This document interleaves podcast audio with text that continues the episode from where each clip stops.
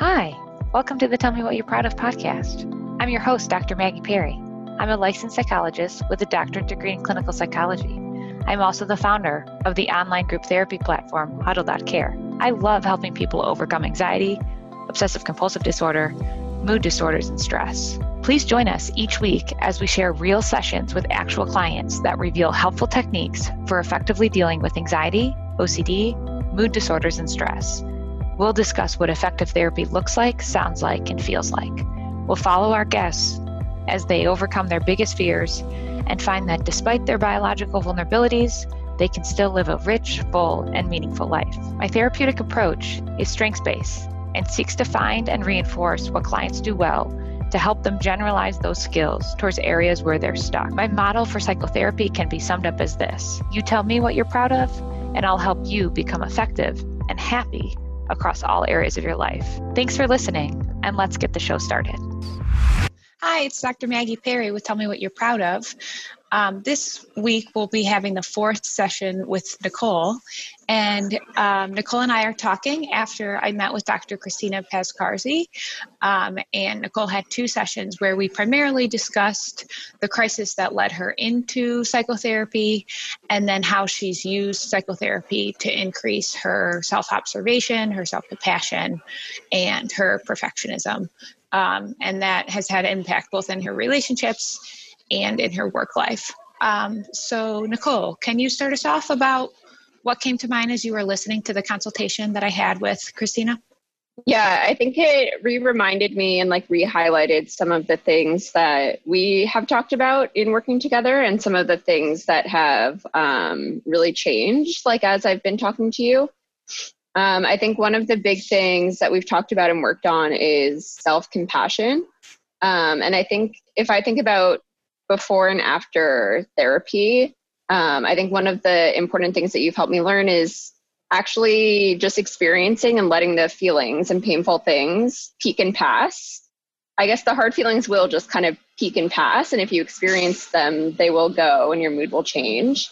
And I think the hardest part for me before therapy was kind of the self criticism that I would attach onto those feelings. So if I felt um, anxious, it would kind of be like, why am I feeling this way? How do I make this feeling go away? How come no one else feels this way?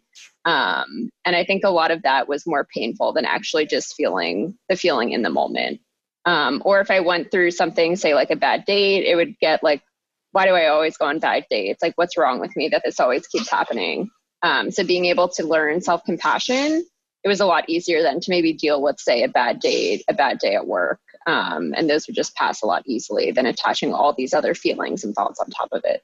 Yeah, that's great. So you would really um, add either catastrophic thinking or hopeless, helpless, worthless thinking that like this is not this is um, because of me. It, there's nothing I can do to change it, and it's going to last forever. Um, that makes sense. So actually, the change. I appreciate what you're saying, but I'm very aware that that's very challenging to do. So just to break it down a little bit more, I assume you first had to learn what the feelings were that you were experiencing was were there any particular tools or oh, can you describe the process that helped you even recognize what you were feeling in the first place yeah that's a good point i feel like i forget that in the beginning and it's still like one of the most challenging parts that like when i have like a bad feeling it just feels like an overwhelming wave of things. So it's hard to actually realize what's going on and realize like oh wait i'm feeling like angry and now i'm feeling sad. And because of that i'm attaching all these other feelings. It just feels like oh my god everything's out of control. Like i'm so angry i'm lashing out at everyone. So it's hard to identify those. But in the beginning i think you gave me an app that was really helpful. It was like a mood tracker app, and it was a big grid of different colors.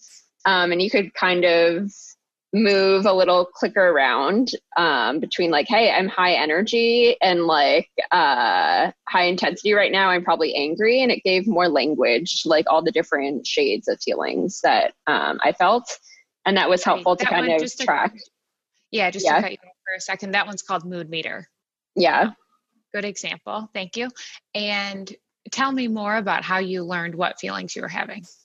I think it was like in talking with you, it gave like uh, time to like reflect and break down maybe like an event or like a painful time into like a different, into like a set of feelings then I think over time we were able to see like a pattern where it's like, hey, if I feel really angry, I'm probably going to feel like pretty sad afterwards. And then maybe even that for a few days.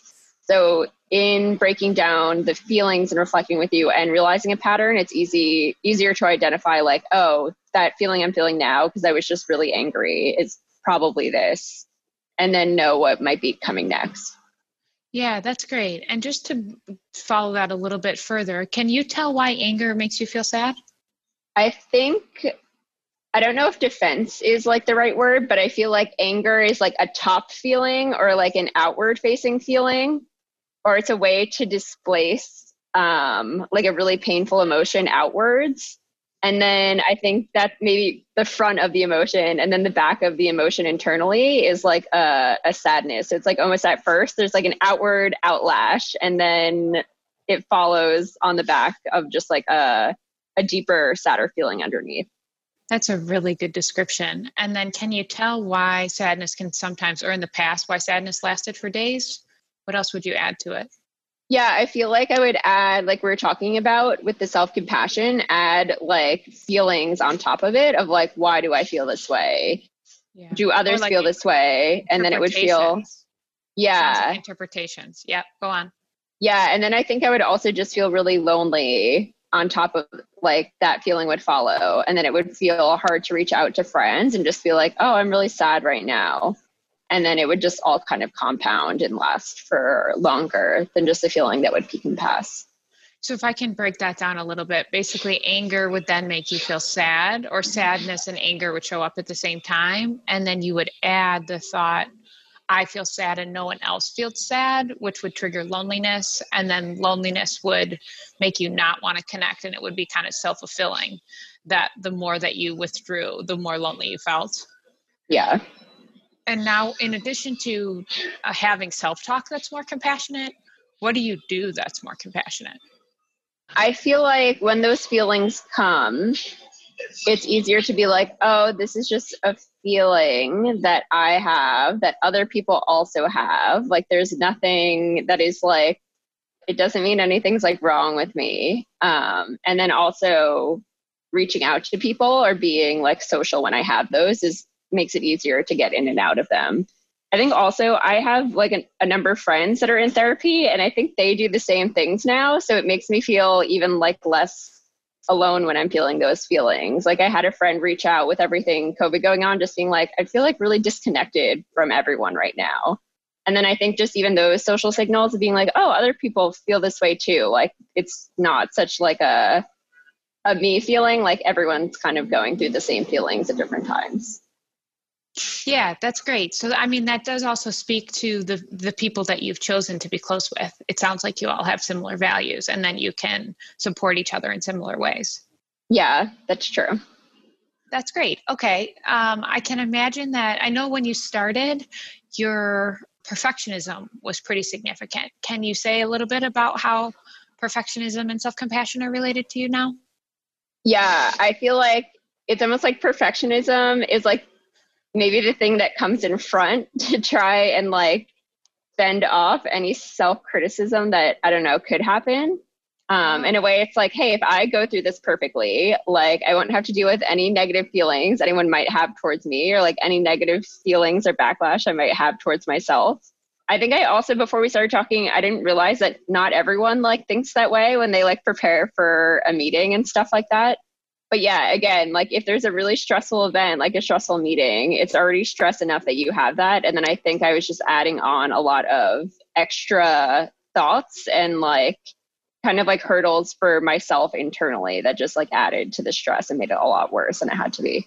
It sounds like in the presence of the fear of a mistake, like if you had made a mistake then you would feel embarrassed. If you felt embarrassed then you would feel self-critical. If you started criticizing yourself you would get sad and angry and ruminative and lonely like that whole spiral that you just described. Yeah. So from the beginning you were trying to prevent the mistake so you wouldn't have yeah. the spiral which became really perfectionistic behavior. Yeah. Yeah exactly. And now what do you do differently? I try and attach like a lightness to everything. And I think also just like knowing that you can't really control everything and like things are out of your control makes it a little bit easier. How did you you say that so like that was so easy also. It's often really challenging to let go of control. What yeah, it it wasn't easy at all and it still like isn't easy. I feel like even recently I had like an interview and I feel like it was like a month long process. I feel like I lost my mind a little bit, but it's it's not always easy still like in the moments, but it's easier I guess to try and even reflecting back being like, "Oh, I see like what happened here or like what I was trying to do and what I was trying to control and stuff." I can see how you can hold on to hope. So even if you have anxiety sensitivity as a biological factor and you get worried or anxious sometimes, you're it sounds like you feel hope about your own process because when you look back on it, you're like, "Oh, that's where I was stuck."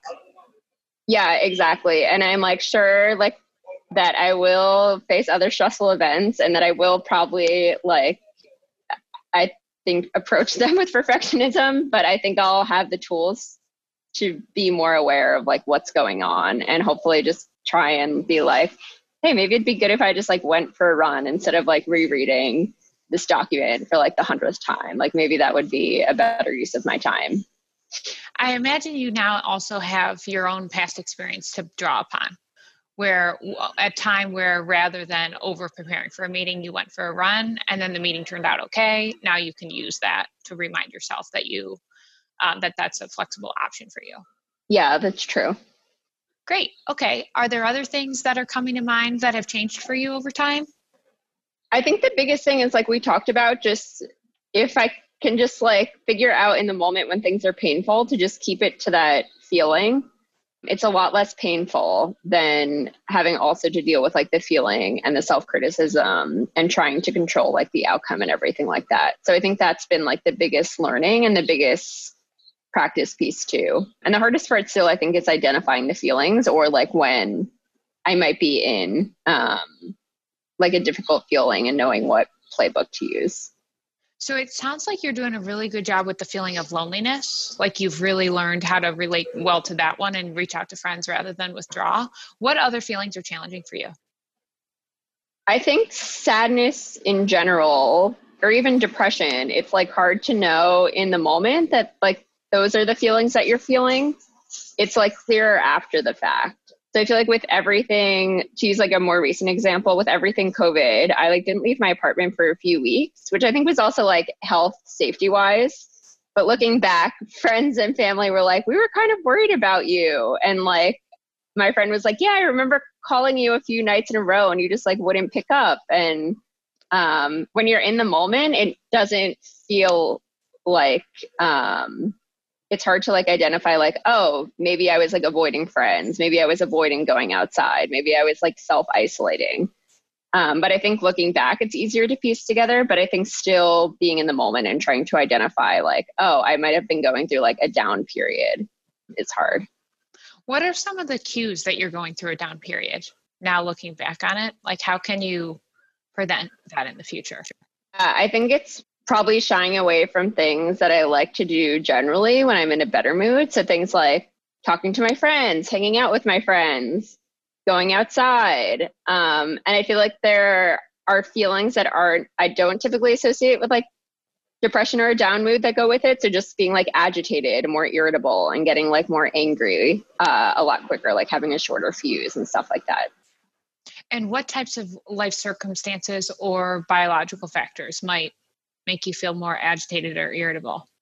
Uh, I think if it's like a generally like stressful environment, I feel like more sensitive to that. I think also if I'm like not sleeping well, which again, if it's like a stressful period, that definitely has something to do with it. I feel like if I'm drinking more than I usually do, like that definitely has something to do with it. And if I'm not exercising, also that has um, something to do with it too. And can you typically tell when those behavior like what do you think happens first? Those behaviors change or you become irritable because of stress and then the behavior change? I don't know. I guess it's hard to hard to tell. They seem like so tightly wound. Mm-hmm. together. Yeah, that completely makes sense. Can, and then can you say more about how I know that you said the mood meter has been helpful and like coming to therapy on a regular basis to reflect has been helpful. Are there and in a previous session, I think we talked about the things that you track. Um, but how has tracking and self monitoring impacted your life? It's been helpful in uh, figuring out like one if i'm not feeling good instead of almost having like the self criticism come in and being like why do i feel this way? Why am i stressed out? I have like a quantitative way to like be like oh wait this is like these feelings are an outcome of like the lifestyle choices that i'm making at the moment. If i can just like course correct to do things that i know make me feel better i'll feel better in a few days. So i feel like it gives me more um, like data about what's going on. And then also feels like it gives me a lever to like control my moods more easily too. Yeah that's great. I mean you like many people um, like what stands out is that your suffering is really episodic. Um, so like you were just saying like basically when you're engaging all these in all these healthy habits like hanging out with your friends exercising sleeping well drinking less all of these things are like managing your work stress and your work life balance well um, you probably feel really good. Um, yeah. sounds like you feel good. Um, but there can be times where all of those fall away and you are more irritable agitated and depressed. Um, so what do you make of that? How do you how do you feel towards yourself knowing that you may have episodic periods of suffering like that um, I mean, it's like not amazing. Like ideally, everything would just be like roses that I wouldn't have to deal with that at all. Um, but I think like it is what it is, and like knowing that I have ways to better control it or like flag that it might be coming, and then have ways to like um, make those periods not as painful as they could be or not go as low as they could be um, is like helpful and makes me feel like I have control over them too. Yeah, and just to reiterate that, what do you ha- knowing that you have those biological vulnerabilities under stress? What helps you not make it like make the episode less frequent and less intense? Um, I feel like knowing that like okay, this is like a week to like maybe get more sleep make sure i'm going to like i like pilates go to pilates every day. Um, make sure i'm like eating well make sure i'm like social activities even if it doesn't feel great like maybe space them out a little bit more than i would usually. Um, and then i feel like as before maybe before like i started talking to you i feel like during those periods instead i would just like stay at home by myself, like listen to really sad music, like open up a bunch of like existential like philosophy books and get like even deeper in a hole. And I feel like it would like last a lot longer um, and be easier to just like be stuck in it. Yeah, you would kind of do like mood congruent behaviors. So once you were starting to go down, you would do other things that brought you down, like listening to sad music, withdrawing, and listen and reading um, kind of existential or um, depressing reading. Um, so now you can see that when that's coming, you've got to do stuff that's like like opposite action. Like you want to withdraw and you reach out to people. You want to stay in your bed and you go and exercise. That type of thing. Yeah. Um, yeah, that's really great. Is it challenging under stress to, besides actually doing the opposite action, is it also challenging to like not be able to do exactly what you want to do. So deciding, you know, after maybe when friends are going out for happy hour, if we're not in COVID, um, like deciding to go home to get a better night's sleep. Does that bother you?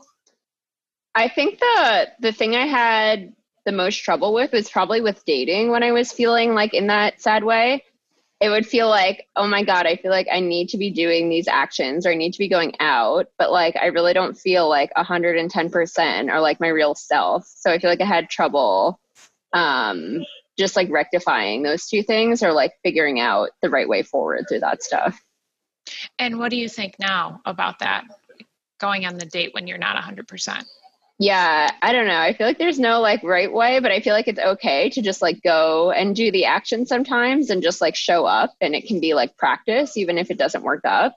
And i think it's also okay if i'm in like a short bad mood to be like hey maybe this like is not the right activity right now and i should just like reschedule for next week when i know i'll be feeling a bit better and i can just focus on like exercising and like eating and like um getting back to normal for this week so I imagine that that's trial and error, that sometimes you just push forward and allow it to be like a non perfect date. Other times you reschedule and let yourself do some self care.